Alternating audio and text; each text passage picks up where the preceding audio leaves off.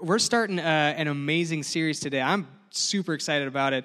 Uh, we're going to start the Gospel of John series, and it's going to be a journey. And with talking with Pastor Aaron just about, uh, it's just it's going to be an incredible uh, way to look deeply into the life of Christ and and how that affects us. We don't want to just look and, and have it at arm's length. We want to we want to really grasp onto it, and that's why this time is important. Um, with that being said, uh, if you want to open up your Bibles to, to John 1, to invite Ashton to come up and, and do the scripture reading.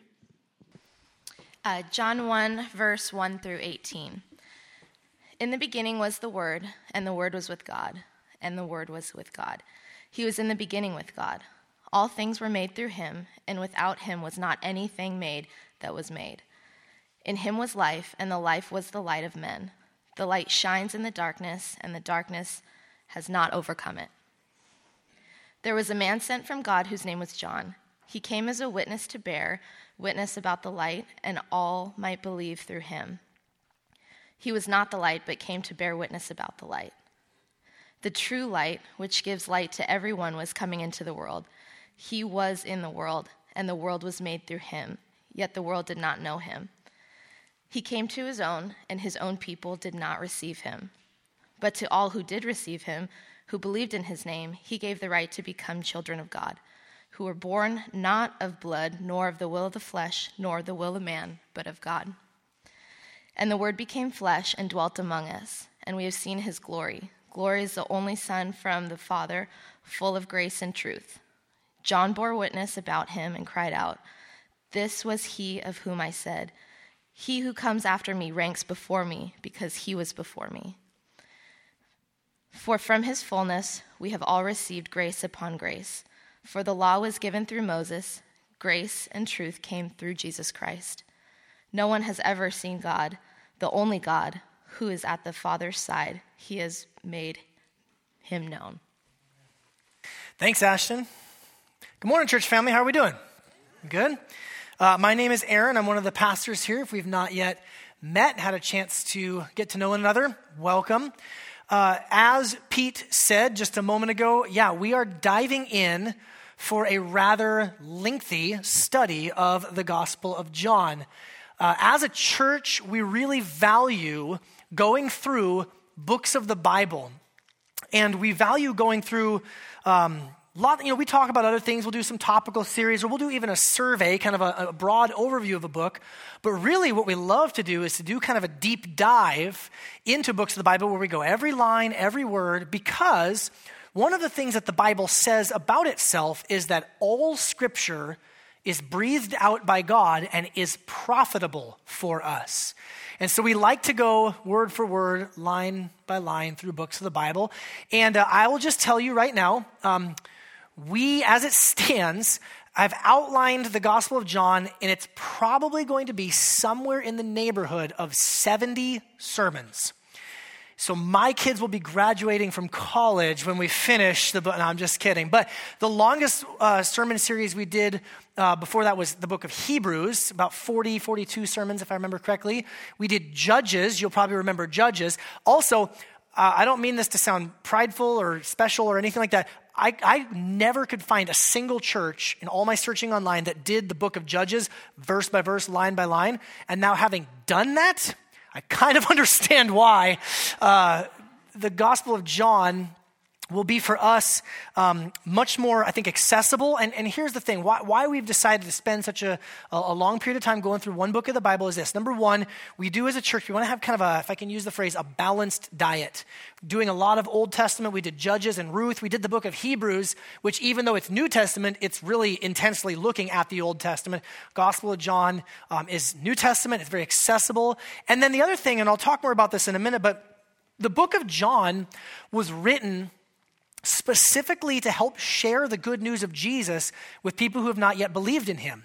And we, as the elders and we as a church community, really believe and really sense that God's calling us to kind of a new season of evangelism and outreach and sharing the gospel with people who don't yet know Jesus. And so, what this sermon series through the Gospel of John helps us with is it gives us an every single week opportunity to talk about the gospel of Jesus Christ.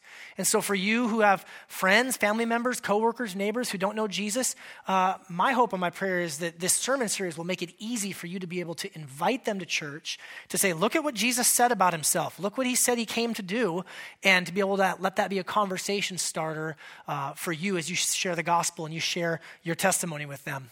So, with that said, let's jump into sermon number one of 10 billion. Uh, let me pray for us and let's dive right in. God, thank you for this opportunity to gather. I'm so grateful that you've given us uh, the scriptures, you've given us your word, you've given us these, these pictures of the life of Jesus. The word became flesh, the Son of God.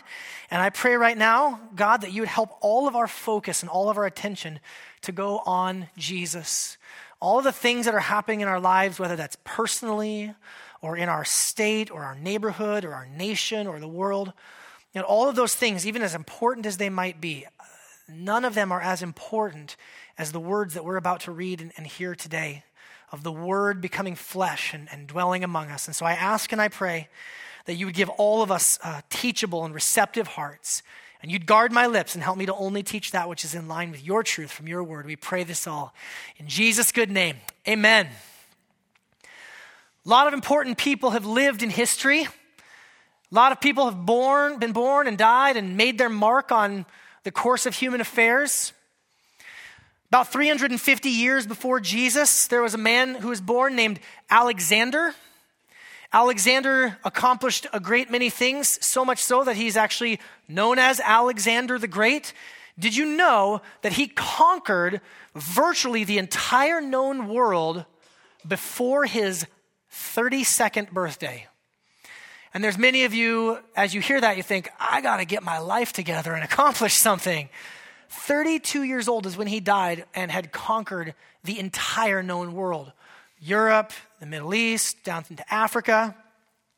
He studied, his teacher was Aristotle, uh, you know, a, a, kid who's got a real bright future. He's going to make it. Um, Aristotle would have taught him about the logos, the, the word, the idea, the, the truths. Uh, he would have studied philosophy, and Aristotle was taught by Plato, who was taught by Socrates, the, this long line of great philosophical minds. And then Alexander would have also been exposed to the mythos, the myths, the stories of the gods and the goddesses and, and their various uh, interlopings and, and who gave birth to who. And then this offspring killed this other god. And then they have this rather dramatic and complicated relationships. It's very fascinating stuff. Alexander would have been reared in all of those stories.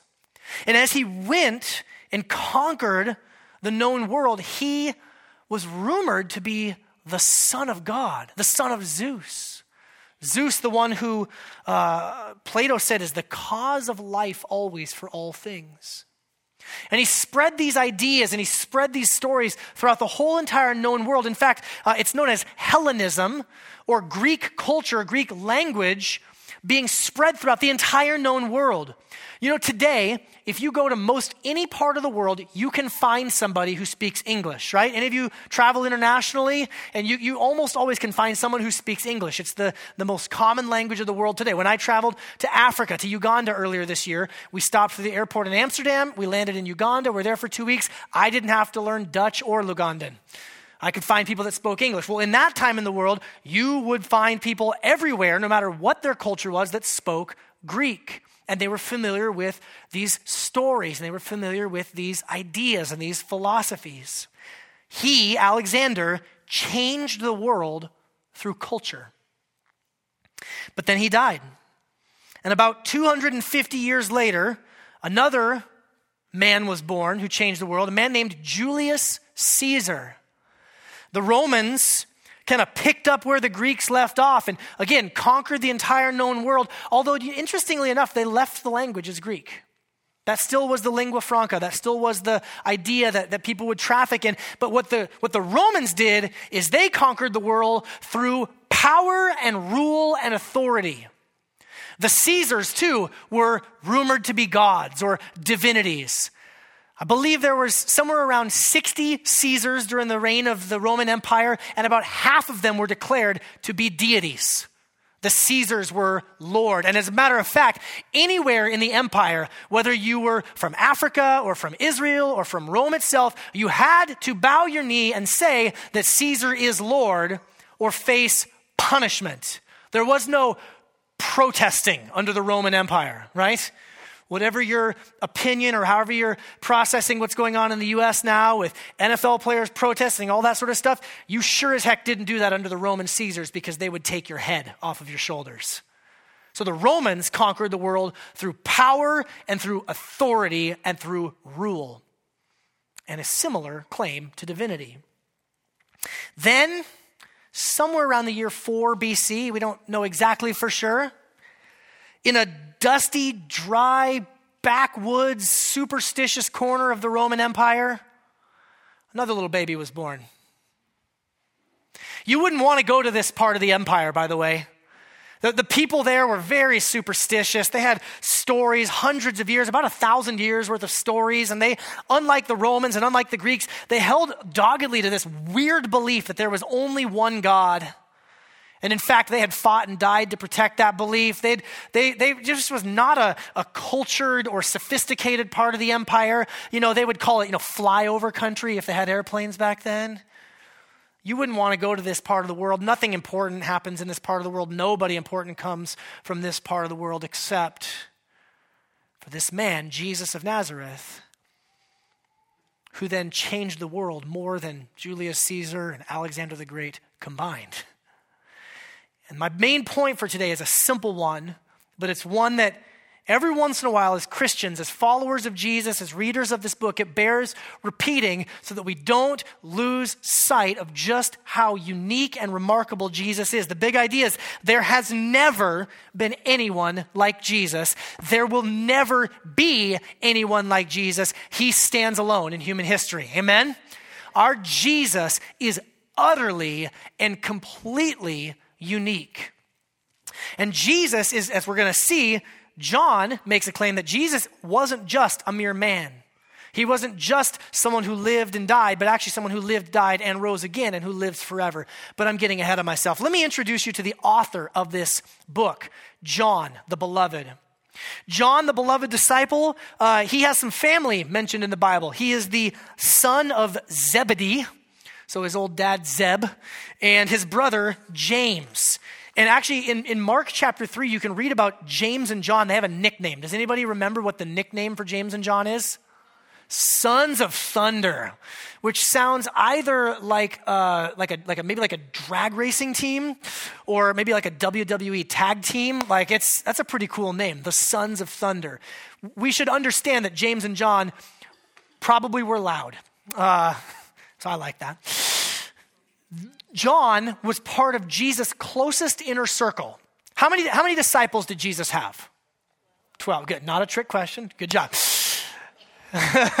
12. But, but the Bible tells us these stories of Jesus would often snag Peter and James and John and kind of pull them off for some little extracurricular special events and special activities. And so John was part of this inner three. But it goes even further than that because John writes about himself in places like John uh, chapter 13 that John refers to himself as, quote, the disciple that Jesus loved.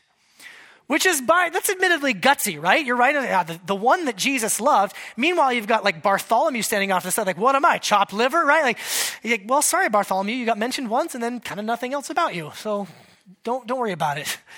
John is the one that Jesus loved. It says he would recline against Jesus. He, he is uh, involved in just a close, affectionate, deep friendship with Jesus. Even as a son of thunder, a, a loud and potentially brash young man, probably the youngest of the disciples, he had a special, unique relationship with Jesus which gives him a very unique perspective on Jesus. So, John has a unique perspective.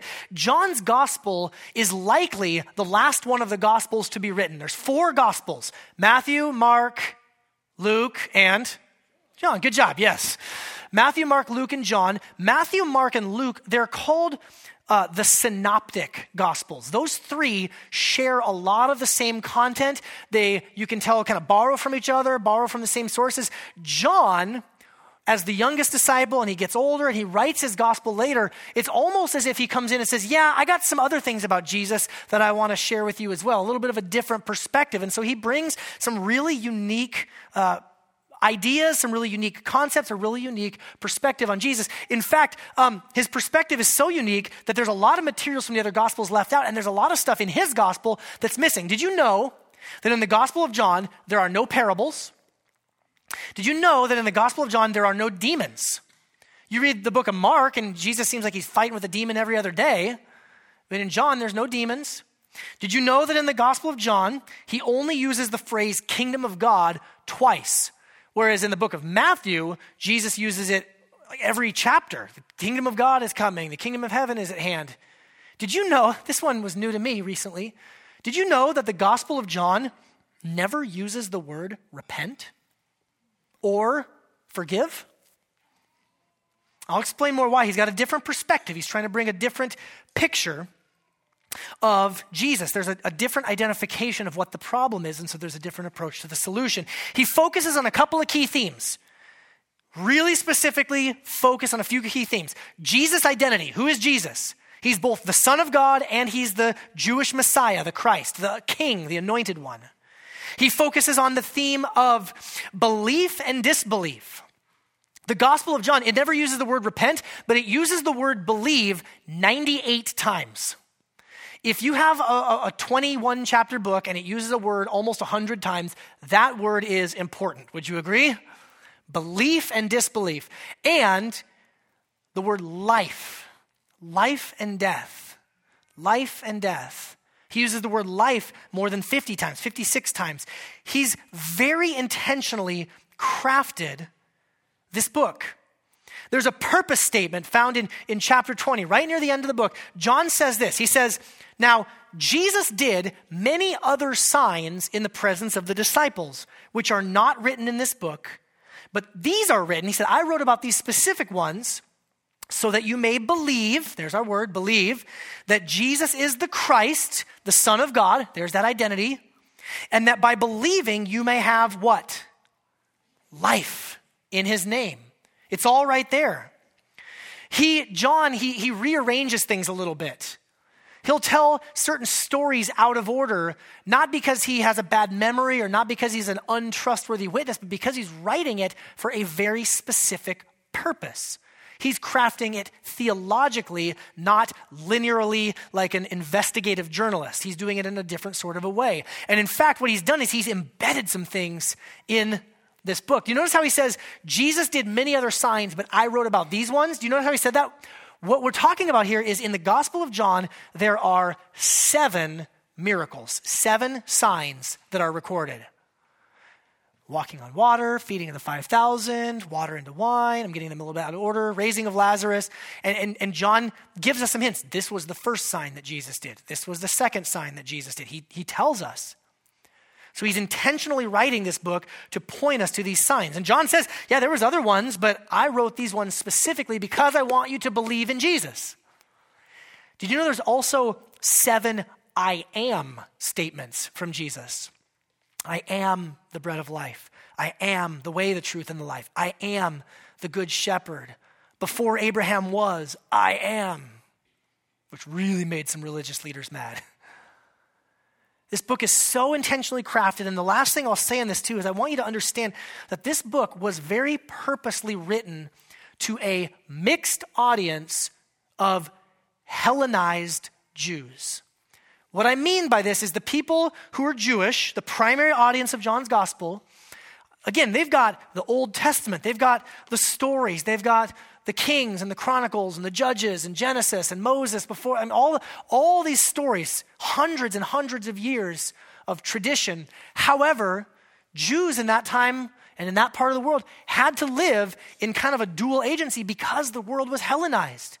So, so many of these Jews, not only did they know the Jewish stories and the Jewish philosophy and the Jewish writings, but they would have had to know Plato and um, uh, Socrates. They would have known about Alexander the Great, and they would have known all of these other things in Greek as well. And so it's Hellenized Jews. John is writing very specifically to that audience.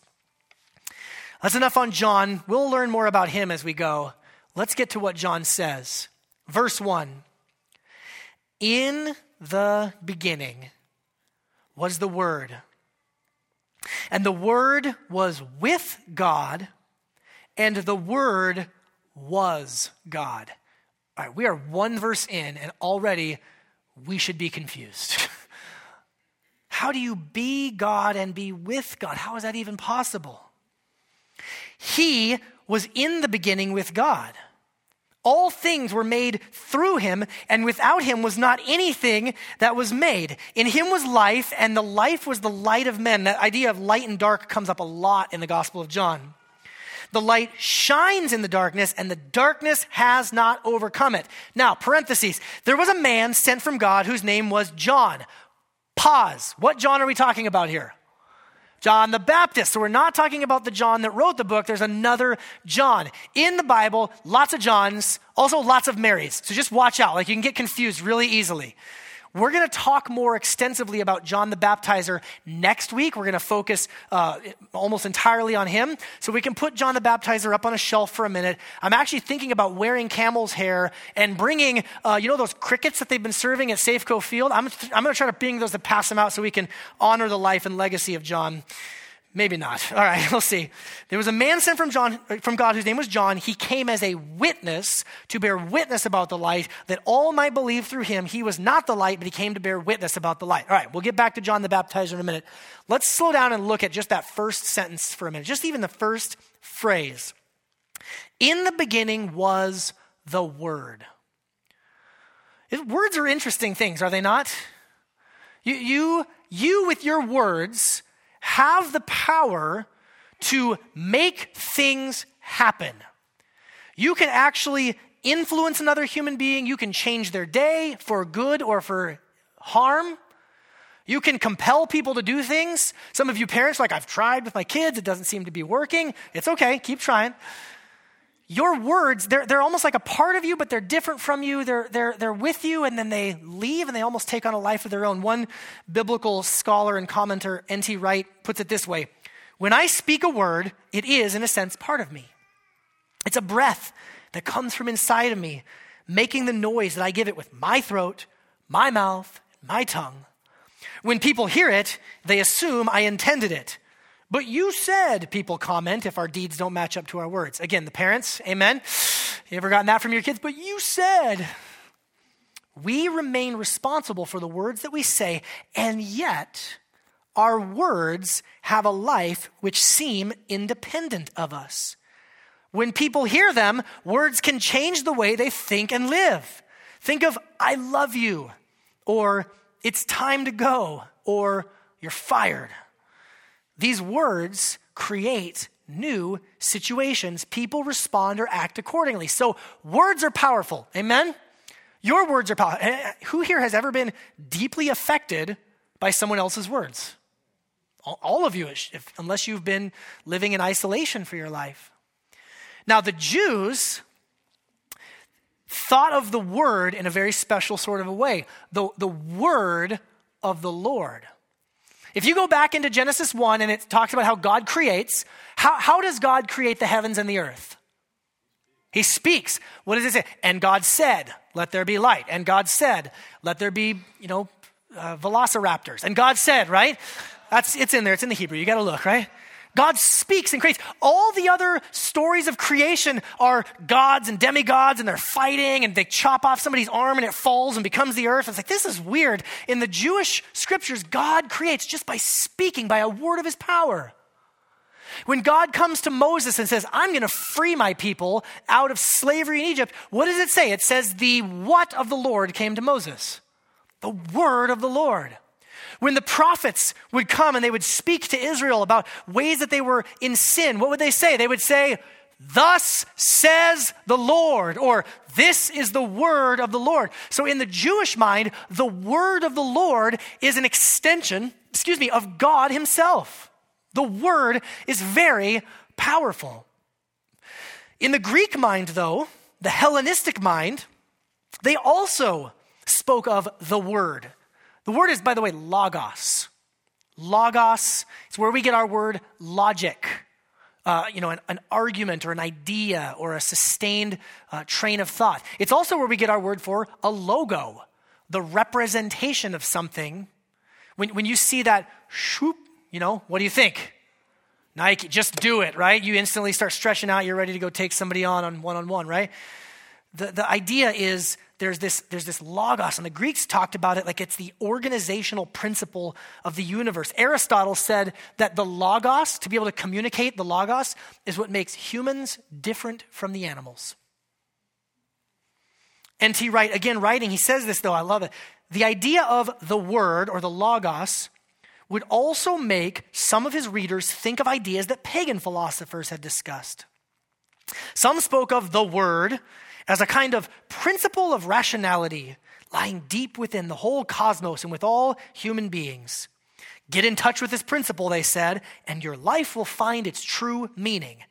Well, maybe, John is saying to them, but this word isn't an abstract principle, it's a person, and I'm going to introduce you to him. The word became flesh and dwelt among us. He not it. He came into the world. That's personal language. So, all of this idea of the logos, the word, the logic, I want you to put that in one category, but I want to also flip over to the other side and point out something that we might have missed. Go back to verse 1, if you would. It says, In the beginning was the word. Now, what could we have missed? We, we talked about the word, the logos. What did we miss on the other side, though? When, when you hear the words, once upon a time, what do you instantly know is about to happen? A story, exactly. Once upon a time, you're not expecting a lecture on like fluid mechanics, right? You're not, you're not expecting a lecture on, you know, ancient Byzantine history. Like once upon a time, there was a, you're, you're expecting a story. The, the Greeks called this the mythos. Oh, they love their stories. We love our stories, right? We're a culture filled with stories. In fact, you can't find hardly a culture in the history of mankind that doesn't love stories. But this is a very specific story. This is a very specific story. What, when it says in the beginning, what should you think of? What story? Creation, right? Genesis 1 1. In the beginning, God created the heavens and the earth. How? By his word. Oh, it's all starting to make sense. John is writing a new Genesis, which, by the way, good on you, John, because the other gospel writers, you know, they're like, well, when Jesus was born or when there was an announcement, John's like, in eternity past. You can't beat that. Stories are powerful, right? Over here on this side, you've got the logos, you've got the logic, and there's argument, and there's ideas. But over on this side, you've got stories. Stories are very powerful, are they not? Stories shape us. Stories can affect the way we feel, stories can affect the way we think, stories can affect the way that we act. I'll give you an example just from this last week. I was watching uh, daytime television because I was getting my oil changed. Okay, I want that to be clear. That's why I was watching daytime television. And I was sitting there waiting for my um, oil to get changed. And there was um, some daytime talk show, I don't remember which one it was. And they were interviewing the cast and the creators of the sitcom Will and Grace. Do you guys remember Will and Grace? Okay, I don't, I don't really remember. I think my grandparents liked it. But um, uh, Will and Grace big show back in the, what, 90s, mid 90s, late 90s, early 2000s, and it went away. And then now, like everything in American pop culture, reboot. And so they had the cast and the creators of Will and Grace come out and I didn't really know this because I'm not familiar with the show. And they started interviewing, they started talking like this. Did you guys realize how you were going to profoundly shape the, the mindset of America and this revolutionary, influential thing that you had because of this sitcom? And I'm, what are they talking about? And then I realized what they were talking about. You guys know what they're talking about? Gay marriage. Will and Grace was like one of the first television, maybe the first television show to feature uh, homosexual couples, and I think it was like an on-screen kiss, and all these sorts of things. And they were interviewing the creators, and the creators go, they, they literally said, "We weren't trying to be revolutionary; we were just trying to tell good stories." And meanwhile, sociologists and scholars, everyone can look and say almost singularly that TV show more than anyone else. Friends was in there too, Modern Family, some other TV shows, but these stories deeply influenced the way that Americans think about something as deep and as profound as the nature of marriage itself. From a sitcom. Isn't that amazing? Movies influence us, the arts influence us, stories influence us. Friends, Every movie that you have ever watched is a sermon. Every TV show that you've ever committed yourself to is a sermon. Every stand up comic is a preacher. I remember I used to work, uh, I would do some side work back when I lived in Alaska, uh, doing like setup and, and production sort of work at big shows that would come to town. And there was a, a very famous comedian, filled out the arena, 6,000 people. I didn't attend the show, but I showed up there right towards the end of it to help kind of do the breakdown and all that stuff. And he was up there, and, and I'm just listening to what he's saying. He's preaching a sermon. And people are laughing riotously, and they're having their thoughts and their minds influenced because of this story he was telling. Stories are incredibly powerful. We even have words for it, right? When we, when we get ourselves so invested in a story and we just really devote ourselves. What do we call that? Binge watching, right? Like, I haven't seen Frank for like three weeks. Oh, sorry, guys, I'm just getting caught up on, you know, whatever. Orange is the new black or whatever. Stories are powerful. Even the Bible itself, the Bible has all these different genres in it songs, poetry, law. But fundamentally, primarily, what is the Bible? It's a story. One of the greatest conflicts throughout human history is the conflict between the philosopher and the poet, between the logos minded person and the mythos minded person. In our day, we might call it, you know, uh, left brained and right brained. Or we might call it, you know, the artist and the thinker, or the um, idealist and the realist. However you want to phrase it, there's, there's lots of different ways that we've seen this conflict play out. But you can read thousands of years old philosophy, and you can see the same conflict at war back then. The philosopher is a good thing, right? We need philosopher. They use reason and they use truth and they want to explain things to us. We, we need that. That can be good, right? But if the philosopher isn't careful, can become cold, impersonal, superior, and prideful. The poet, the poet can stir our affections. The poet can, can remind us that there are some things that are true that we can't find out in a laboratory. Amen? You can't prove love in a test tube. And the poets remind us of love and the truth of love. But if poets aren't careful, they can just make up stuff and kind of become untethered from truth. And oh, by the way, yes, can also become superior and prideful. That one's common.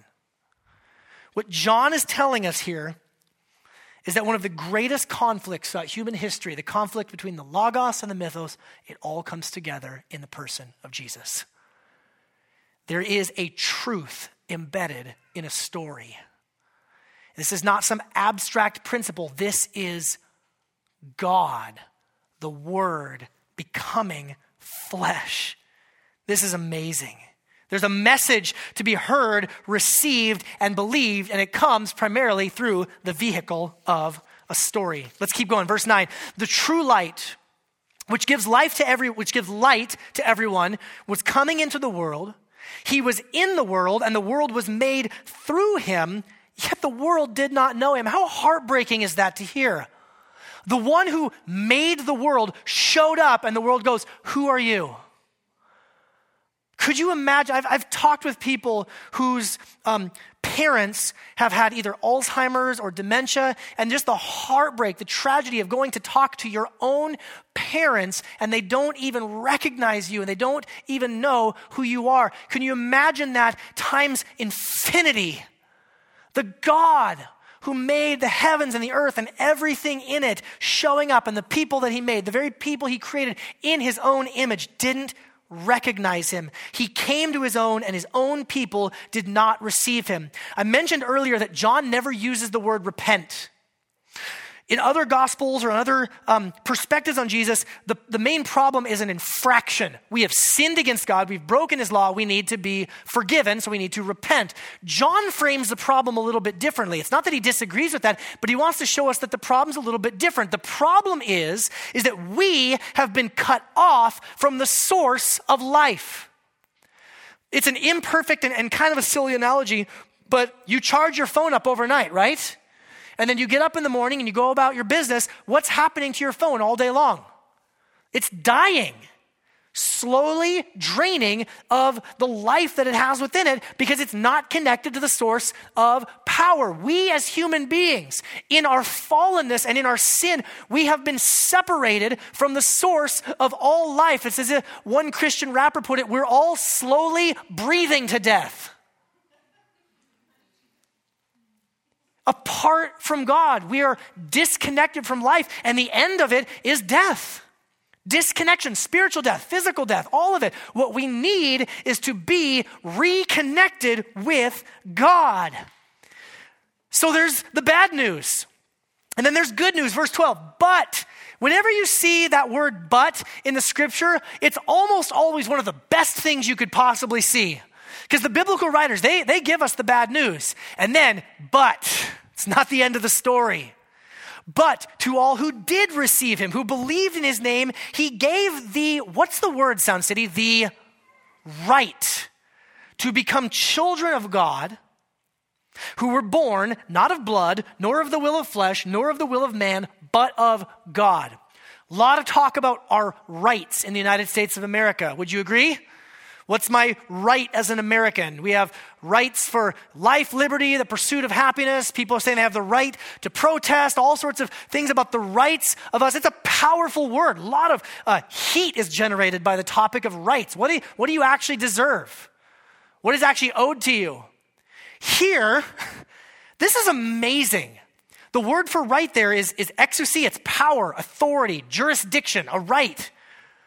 John says if you believe in Jesus, you have the right to call yourself a son or a daughter of God Himself. Whoa, right? That is amazing. You get to actually so audaciously claim, I am a child of God. And it's not presumptuous it's not prideful to say, I have the right to call myself that because it's right here in the scripture. God gives us the permission to say, No, this is your right. And how does this happen? We get born again. We get replugged back in. God does a hard restart on the phone of our soul. That's dumb. I'm cutting that. That's, that's really stupid. I'll fix that sometime. right? You, get a, you have a, a new life that enters into you. When you understand who Jesus is, that he claimed to be God, when he, you understand that he died on a cross in our place for our sins, that he rose again on the third day, proving that he has the power of life, and that when we are connected with him, we receive this right to be called the children of God, who are born not of blood, this isn't about race or ethnicity, not of the will of the flesh or of the will of man. This isn't just me saying, oh, I get to be a child of God. No, this is you being born of God. And if God's word can create universes, then God's word says you're a child of God and you don't get to argue with it. Not good news. It's not fickle. It's not fleeting. It's not here today, gone tomorrow. God says, You're my sons and daughters if you receive the one that I sent. That's amazing. In Christ, God and mankind are brought together.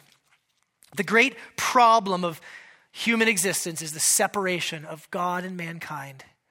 And in Jesus, in the Logos, in this Word become flesh, in this story, we get to connect with Him. And our part to play in the story is we get to call ourselves sons and daughters of the Creator God.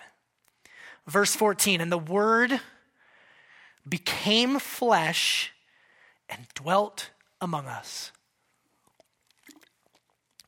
I'm just, I'm done. It's amazing. No more incredible words have ever been spoken. The Word, the Logos, became flesh. Now, this would have offended all of the original hearers, Jew and Greek alike.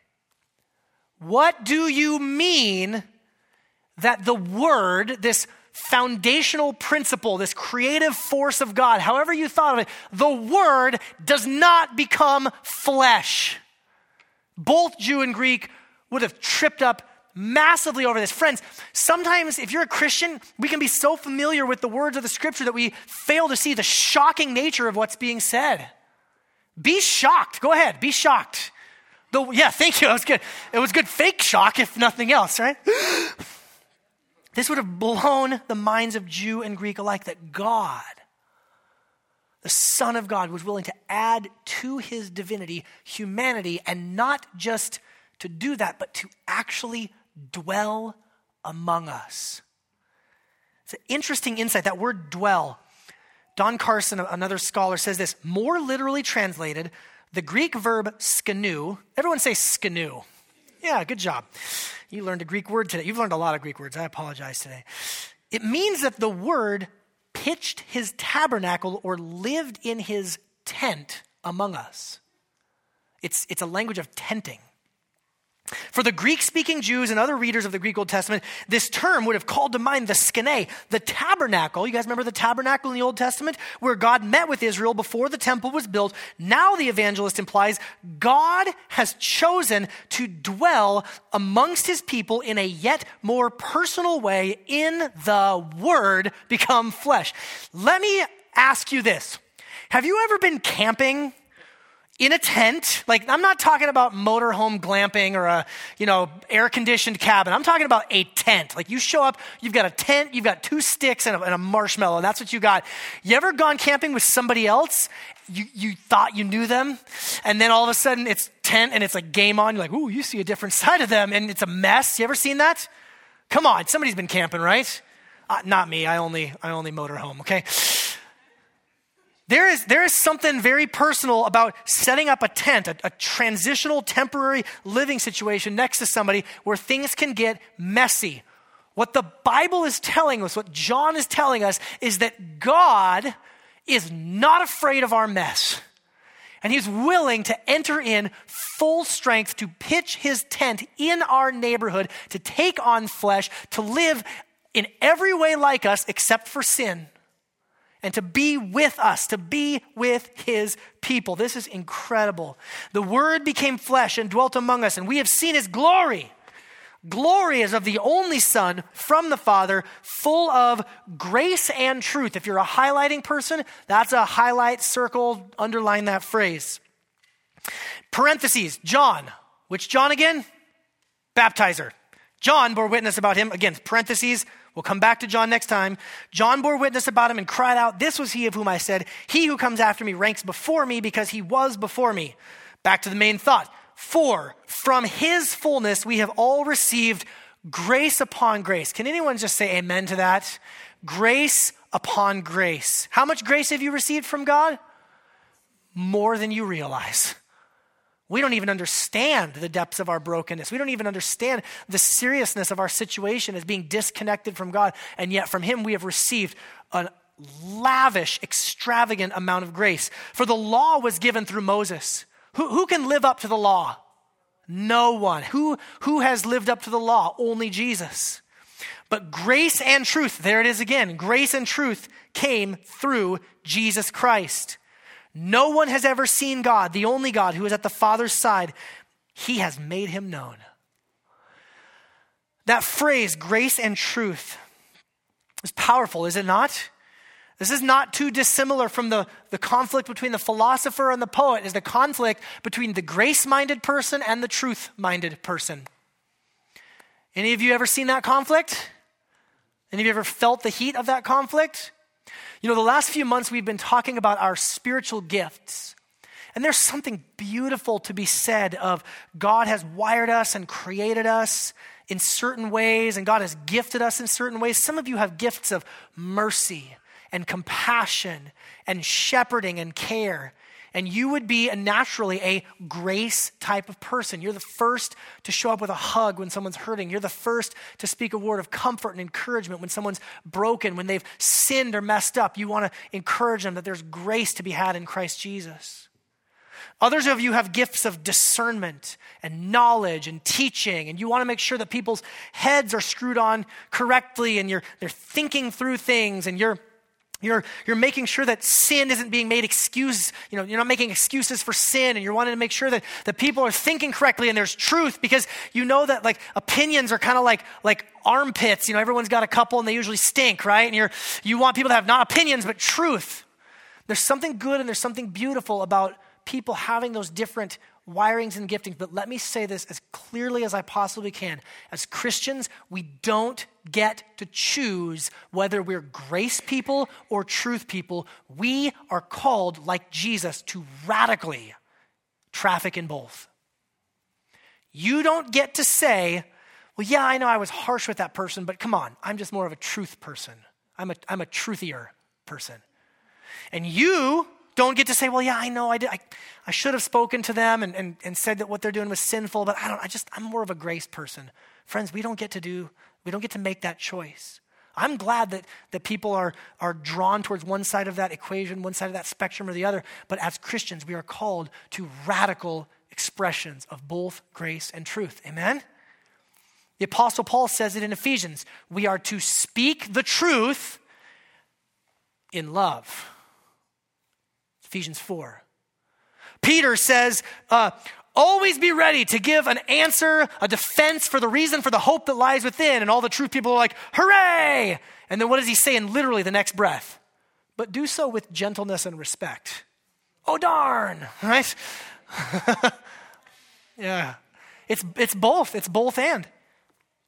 We're going to see in John chapter uh, 8, right? The woman caught in the act of adultery. Jesus comes, he, he writes in the dust, and he, he stands up and says, Let any of you who's without sin, you, you can throw the first stone. Go ahead and kill her. If you've never sinned, by all means, go right ahead.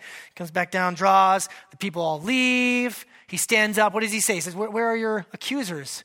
Do they, where, who's, where are they that condemn you? And they say, Well, they all left. And what does Jesus say? Neither do I condemn you. In all the grace, people are like, Isn't Jesus so sweet? And then he goes, Now go and sin no more. Ooh. Friends, we don't get to pick and choose the Jesus that we like or the part that comes easier to us. We are called to a radical expression of both grace and truth.